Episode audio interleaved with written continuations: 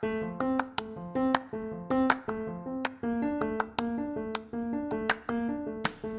and welcome to season three of Public Health Disrupted with me, Xand van Tulleken. And me, Rochelle Burgess. Xand is a doctor, writer, and TV presenter, and I'm a community health psychologist and associate professor at the UCL Institute for Global Health. Now, this podcast is about public health, but more importantly, it's about the systems that need disrupting to make public health better.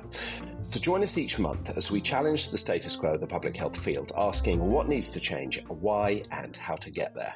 In today's episode, we're going to be exploring race and health. How does racism impact people's health? And how big is this problem?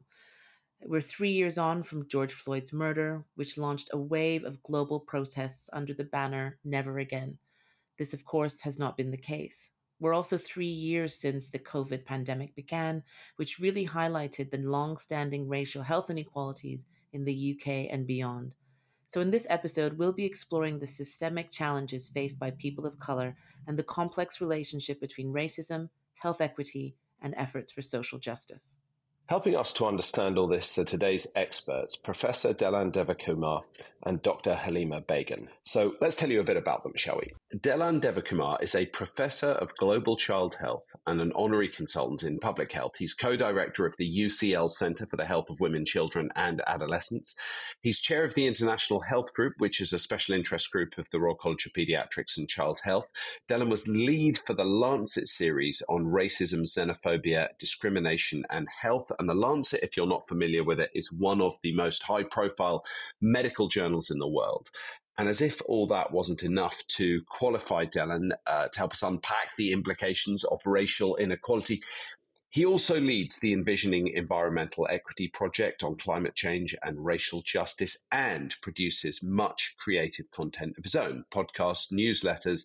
He's founder and director of Race and Health, and we'll let you know where to find out more about all his work at the end of the show. And we're also delighted to have Dr. Halima Begum joining us today, all the way from Kenya, also bringing bucket loads of insight and experience of her own to this important conversation. Halima was recently appointed the new CEO of ActionAid, an international development charity working with women and girls living in poverty all over the world. Until she starts at ActionAid later in 2023, Halima remains CEO of the Runnymede Trust, the United Kingdom's leading race equality think tank, as many of our listeners know, during her time at Runnymede, the Trust has produced an important body of research on public health in the context of race, including its work late last year with Greenpeace examining the impact of the climate emergency on minoritized communities. Halima has also played a significant role during the COVID pandemic, working with the government to secure vaccination priority for minoritized communities across the UK. She sits on the board of the NHS Race and Health Observatory, and she has also held senior positions in the UK Department for International Development, the British Council, and the Lego Foundation. Welcome to Delan and Halima, and thank you both so much for being here. Delan, I want to start with you. Can you give us an idea of the scale of the problem and the ways in which racism affects people's health? Thank you for inviting me today. So, I suppose we think about racism in many different ways, and there are different versions of racism. So, in our conceptual model, we we go from the individual person up to the kind of structural core uh, causes of racism. So, if we think about it at an individual level, and that's, I guess, what most people think about, so interpersonal racism, so acts of physical violence, verbal violence that can directly affect people, and uh, you mentioned George Floyd in the introduction. Um, famously in the UK, the Stephen Lawrence murder, going back to my childhood, was, you know, very important part of growing up here in the UK, remembering what happened at that time. And that, I, I guess, those kinds of racism, you can see obviously how it can affect someone's health. Um, but there are other ways that are a little bit more complicated that are beneath the surface, maybe. So there's this idea of chronic stress or allostatic load, weathering is another term. And this is where uh, acts of racism can affect the person, it can affect how the body functions. So we see this in chronic levels of stress hormones increase.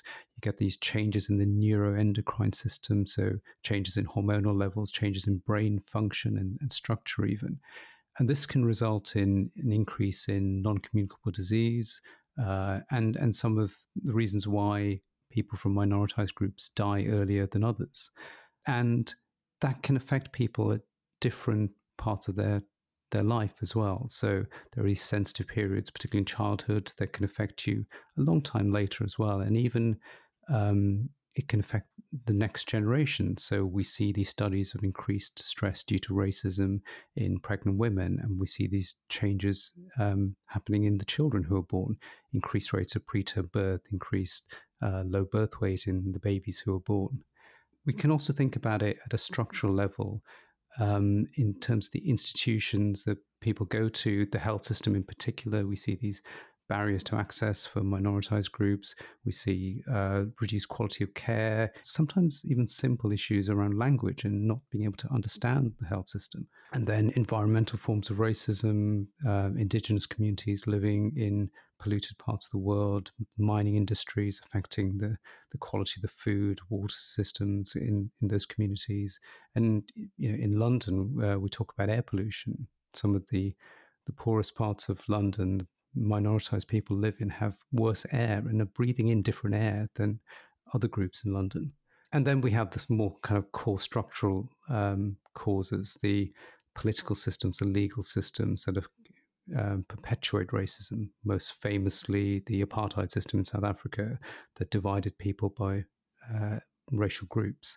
Racism means different things and it can act at all those different levels and can affect uh, individuals and populations in those different ways. Even within the medical profession, once you're in the clinic, where you think that you're dealing with objective science and, and measurement, you're still dealing with medical textbooks that only have pictures of white skin in, and then the data on which treatments are based are very often not on very diverse populations. Drug development, even in places where you think you're dealing with objective science, race plays into the, the care you receive. There are ways in which the whole health system can be structured in a racist way.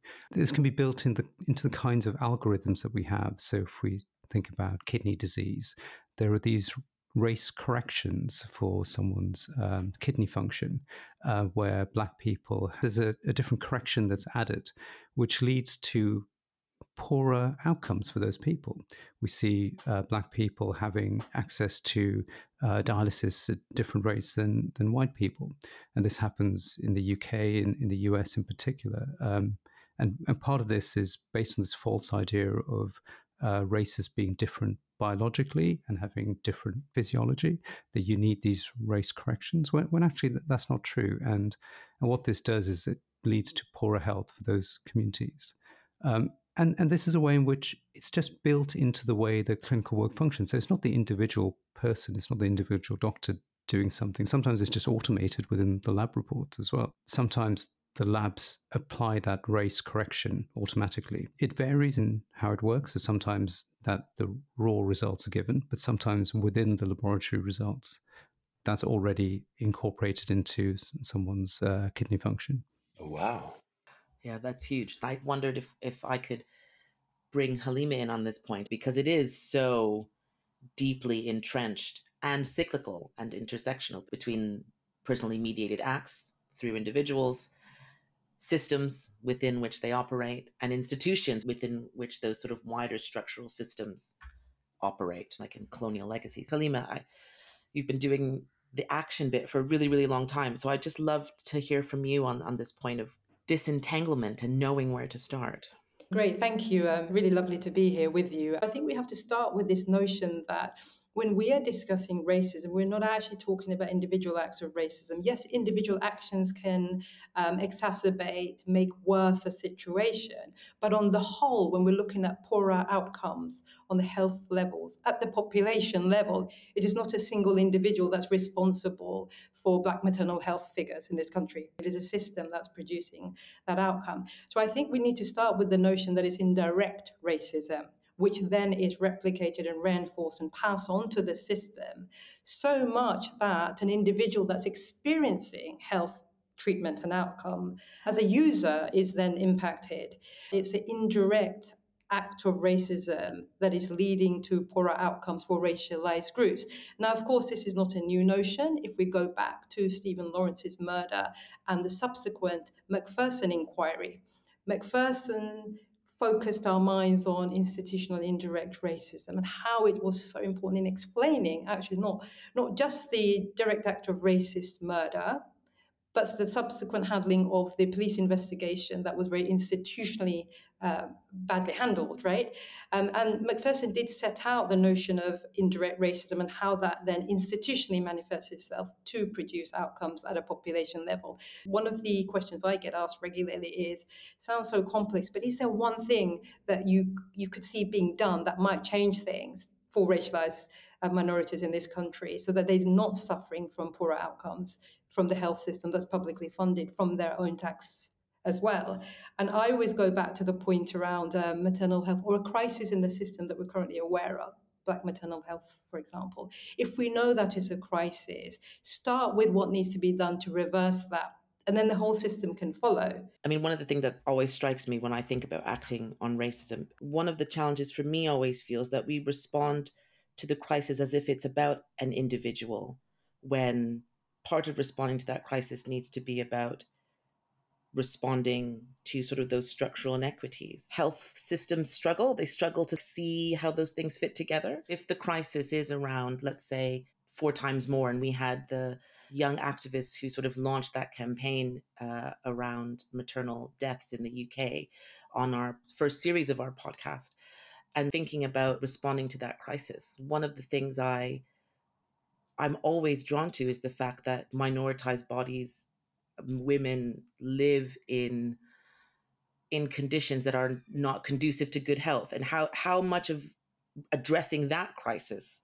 is a part of what we're doing to respond to the do you see what i'm what i'm trying to say yes so obviously the nhs is part of an ecosystem of a public health system that needs to be responding to that wider issue so for example at the beginning of covid i think there was a lot of soul searching around why particular groups of minorities were disproportionately impacted and of, and of course those of us who were disproportionately impacted actually knew why we were yeah. probably living in um, the inner yeah. cities breathing air quality that is dangerous and toxic, and also uh, living in households that were multi generational and also with um, wage earners in the households that were employed in the gig economy. For example, so the, these are mm-hmm. environmental mm-hmm. structural reasons for why racialized bodies are more precarious in any situation. But on top of that, if you look at the the first uh, doctors that died in the NHS, these were not socioeconomically working class, mm-hmm. minoritized bodies. These were middle class, racialized bodies within the NHS system. So we we we talked a little bit about how racialized bodies were underprotected in terms of PPE and their rights in the workplace.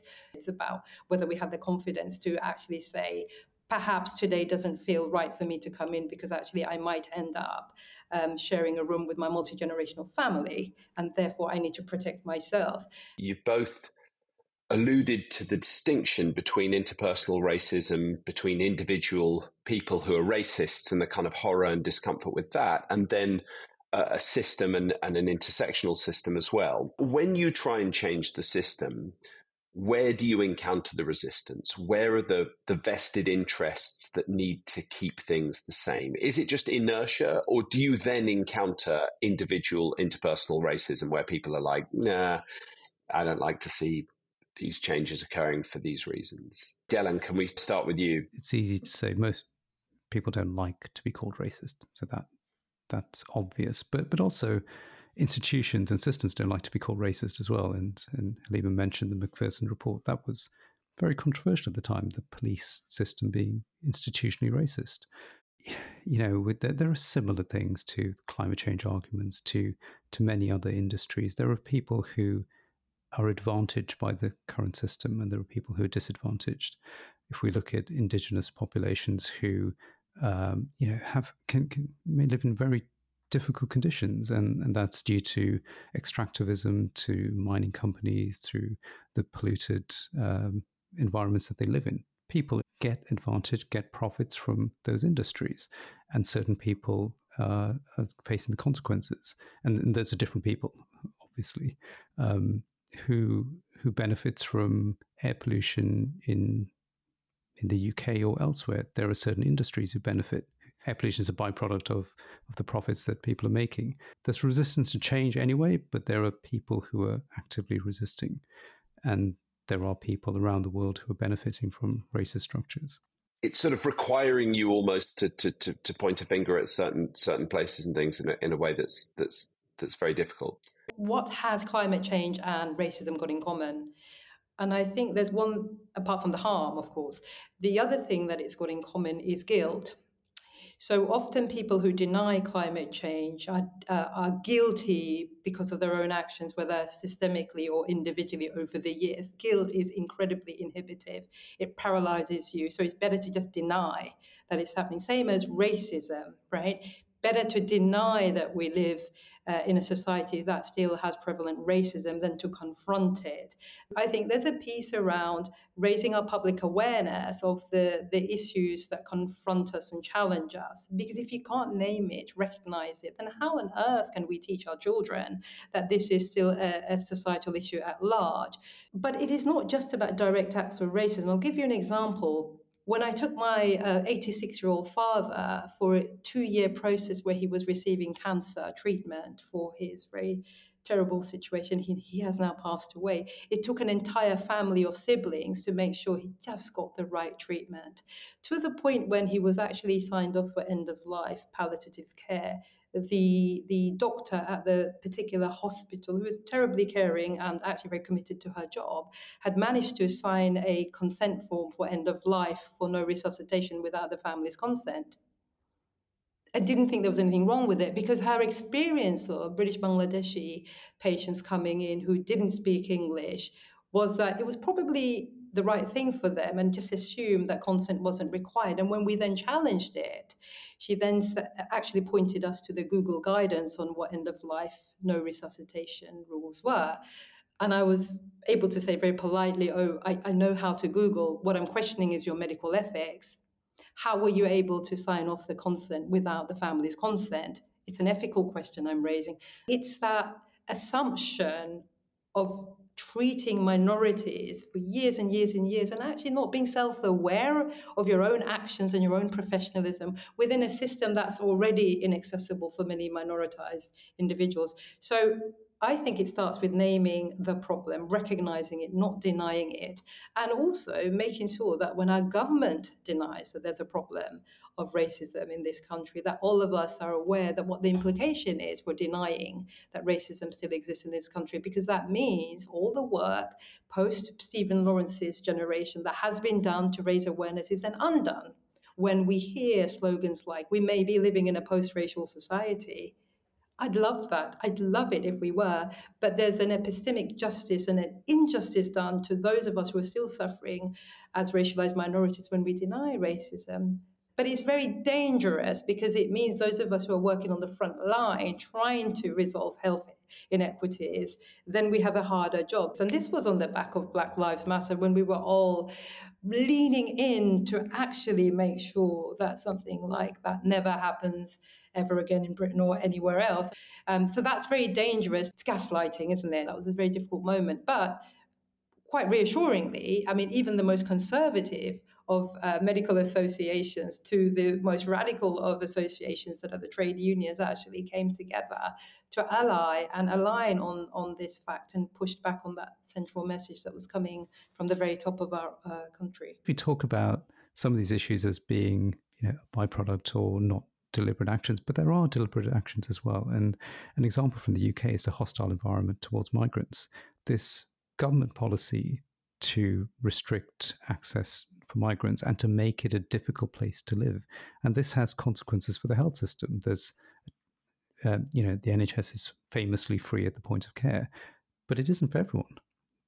Migrants are charged, and some and charged for secondary care, They're charged at a higher rate than uh, nationals of the country, which has consequences that people don't go to see their doctor. People delay going to see their doctor. They go with worse conditions. And this is, you know, also for children. I, I work in child health and we're did some work on undocumented migrant children who have to pay to go to see a doctor in secondary care. The government paints migration as a big problem for the UK. Um, they don't talk about the advantages of migration, the advantages purely in an economic sense to the economy of the UK, the advantages of migrants coming in. But this has real consequences. It has consequences for those people, for other people, for minoritized groups in the UK. I took my son to um, the doctor for some allergy testing, and afterwards I received a letter. Was, the letter was kind of asking, should I pay the migrant charge? And it was a very odd thing. It, it wasn't my, I'm a British national, my son is born in this country as a British national. We shouldn't have paid the charge. But I think it was purely based on my name that we got this letter. And it, and it wasn't even telling me to pay, it was mm-hmm. sort of questioning, should I be paying? The whole system is set up to target migrants, but it has this knock on effect on all minoritized communities in, in the UK. Mm-hmm. I, I'm really glad you brought that up because uh, it is, I think, one of the hardest things. I moved, I moved to the UK in 2007 or, you know, formally, I guess, 2010 when I started my PhD. And to sort of watch, like, I've very, I've watched the decline of the narrative around migration into like a much more and more like openly blatant racist narrative.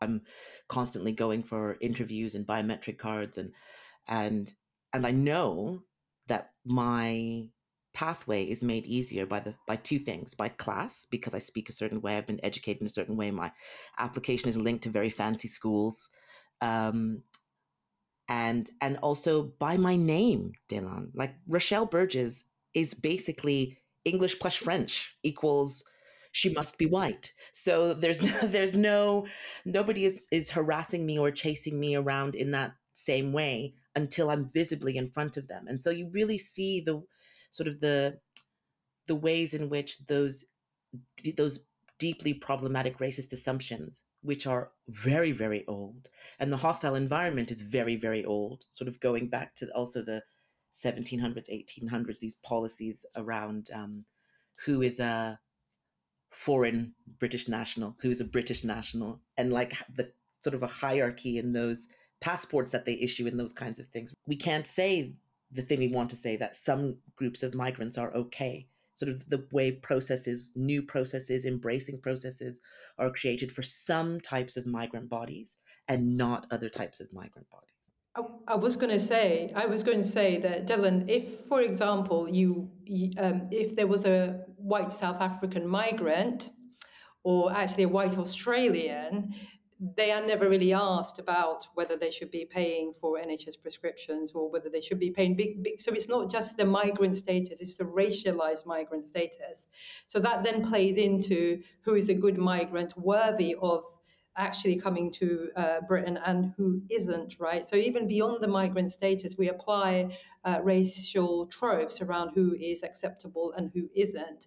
I also think there's the inertia piece as well. So when you speak to my well meaning friends, who I now share a lot of time with, they will say, but the NHS is broken. It's so broken.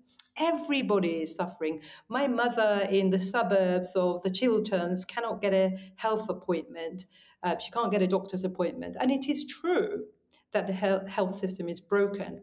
But minorities are then experiencing worse outcomes, even in a broken system. So yes, the NHS systems is universal, but certain certain uh, minoritized bodies are experiencing health treatment differently. At least with COVID, one thing was quite clear that we didn't experience COVID in the same way, and some of us were better protected due to uh, class first and foremost, but also whether we were racialized or not. Yeah, it's very interesting that you both, well, all three of you have mentioned the very, very long historical context of this. In terms of the scale of the problem, that question that I sort of almost felt a bit embarrassed to ask at the beginning, like racism, how big a problem is it? It is, it is at the core of all of global health inequality, all of health inequality, poverty. You could make the case that it's one of the biggest health problems in the world, and that health and health and racism are very, very deeply um, connected. So I, I wanted to ask the extent to which health professionals and healthcare systems offer a part of a solution. Is there a possibility that that changes in public health and in, in clinical medicine could have implications for wider society? Should healthcare professionals be trying to lead in this area? Well, yeah, yeah, and I, I, I think I didn't answer your question at the start about how big the problem is. It, it's a difficult question to answer because you can look at it in terms of individual interactions. You can look at it in terms of differences in life expectancy, differences in mortality rate. We mentioned maternal mortality, COVID 19, differences by uh, ethnic group, differences in life expectancy. Indigenous populations in Australia and New Zealand have about a 10 year lower life expectancy than uh, the, the white populations. Um, but I, I think, you know, as we've been discussing, racism goes much further and it goes back into the histories of countries. It goes to the colonial histories, the slave trade, and it's implicated into some of the worst atrocities that we've seen throughout humanity wars, conflicts, genocide. I think it is one of the biggest things that we need to address. And I always advocate within a health field for it to be up there with uh, the other big determinants of health. If we look at socioeconomic causes, climate change, environment, I think we should consider racism up amongst those other determinants. Um, in, in terms of what the health professionals should do, I think we have to be part of the conversation. This isn't something that we can just say it's for others to fix. Health professionals have a role to advocate, to to um, and, and I say this in in the sense that I know that it's difficult. I know systemic change in a society is is of course a, a massive thing, and an individual person, it's difficult for that person to make that change. But there are many routes to making change. You can work within an organization, activist groups, NGOs, within your your unions, for example. And some of the kind of civil rights movements that have been successful throughout history have been collectives of people. And health professionals are powerful. And I think the individual person forgets that. They have a certain authority, they have knowledge, they have a standing society. And those people coming together are very powerful and a very powerful force for change. I think um, the medical practitioners are in, in a hugely influential role because we trust you with our health when we're at our most vulnerable, then the level of trust it takes to place um, uh, what our support needs are in your hands is incredibly important. So I, I, think that's a good starting point because I think fundamentally, if we can build that trust and confidence that actually health practitioners will ultimately, you know, uh, take care of us when we're at our worst and our most vulnerable, I, I, think that is a healthy place to start. So, what, what does that mean that the health system has to do, even when uh, the government at the highest level in this country doesn't have an anti racist strategy, for example, at the Prime Minister's office? So, in this country, we don't have an anti racist strategy that is about reducing uh, disparities across the nation. So, in the absence of that, I think there are certain institutions and certain sectors like health and criminal justice system that can do more in order to cushion the impact of racism on our racialized communities. I think health professionals can start with just looking at the numbers, right? If there is a racial disparity, or disparity in health outcomes for racialized groups within the particular city or the um, area that you are responsible for? What is a clear commitment to reduce that disparity? It's as simple as that. So, if we only stayed with the idea that health systems in this country are universal, free at the point of delivery, I think we'll miss a trick because we do know in order to drive better outcomes, we have to reach different groups differently. So, it's not that minority groups are hard to reach, we have to see it as our responsibility to reach different groups differently. If this was a commercial broadcaster, we wouldn't be thinking, oh, those those audiences are hard to reach. We'll just forget about them. Instead, they will be thinking, how do we reach each and each and every bit of our audience within our demographic. And ultimately, I think the leadership has to come from the very top because the health system is probably the NHS is our most proudest asset in this country. And, and to then make sure that that system is responding in all its busyness to the diverse needs of our communities is what leadership needs to commit to doing. And I believe that in the health system and in the criminal justice system, and also with the Met Police in London, if those three sectors were to think about a political, political commitment to reducing disparities on racial grounds, we would make inroads, right? Maybe the Prime Minister's office will then follow. It does feel like you're making a very good case that whether you're in public health or whether you're in healthcare in general, um, you have a disproportionate uh, responsibility to push against the racist structures and individuals. And a positive duty of care as health professionals to do good that other professions possibly don't have. I really want to also hold what Delan was saying about the importance of sort of like community work. I mean, you're saying it and not, not saying it, but I always associate NGOs with community work and activism and professionalization of activism because that is an outgrowth of citizens' visions of there being a problem that needs addressing. And, you know, trade unions and these historical movements against institutional racism have always simultaneously been driven by that bottom up movement. And so they're both, they sort of are needed in dialogue, aren't they? Anyway, um, our final question that, that I want to ask is about this idea of disruption. I think both of you are very active disruptors. Uh, and we're really interested in in understanding disruption, how it happens, and and thinking alongside it. So not just in public health, but everywhere. And so we always ask our guests about uh, a piece of art, or music, or poetry, or experience that they've had in in their life that has disrupted their perspective. And uh, it would be great if we could hear uh, from each of you about that. Delan we could start with you. So I, I was thinking about this and I think it I, I, I, get disrupted quite often by, by things. Um, you, you, mentioned at the start a project envisioning environmental equity, and within that project, we had young people produce films, produce comics, um, and uh, around climate change and racial injustice. These people in Brazil, Uganda, the Philippines.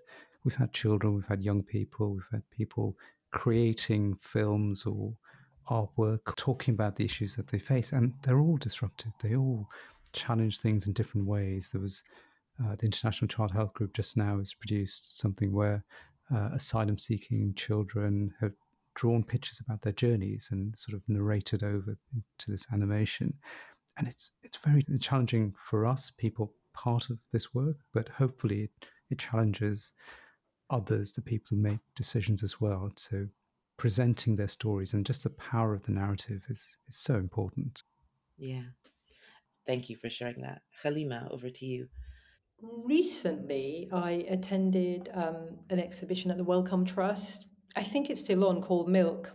And when they invited me to uh, take a look at the exhibition and speak, I thought, milk, milk. Have they asked me to speak about it because milk is white? And so I will talk to the concept of milk being white. So I went in um, not quite sure what to expect. Was an amazing exhibition because it was looking at the process of extraction of milk from a cow, literally a cow, and the whole process of mechanization and scaling up and what implications that has on um, obviously the the cow to begin with, but the way in which we extract from you know other animals in, in our lives and our planet, and how that process then is linked to consumption and links to colonialism and trade in the past that has been very extractive. So I thought I was seeing what was an exhibition on milk, but it actually caused me to think um, a lot around the disruptive nature of how we've been led to believe that scaled up processes of production in the past is beneficial, when in fact, this might be the process that will lead our planet to implode. So it's very, it, it was very disruptive in, in very quiet ways. Oh, that's so good. Thank you. That was really insightful and inspiring and optimistic and sort of terrifying all at the same time. So thank you both. You did a, a beautiful job on that. Thanks for inviting me. Thank you. You've been listening to Public Health Disrupted, This episode was presented by me, Rochelle Burgess, and Xand Van Tulleken, produced by UCL Health of the Public, and edited by Annabelle Buckland at Decibel Creative. Our huge thanks again to today's guests, Delan Devakumar and Halima Begum. If you'd like to know more about Delan's work, you can go to djdevakumar.com, and that web address is in our show notes. And if you want to hear more of these fascinating discussions from UCL Health of the Public, make sure you're subscribed to this podcast so you don't miss future episodes. Come and discover more online and keep up with the school's latest news, events, and research. Just Google UCL Health of the Public. This podcast is brought to you by UCL Minds bringing together UCL knowledge, insights, and expertise through events, digital content, and activities that are open to everyone.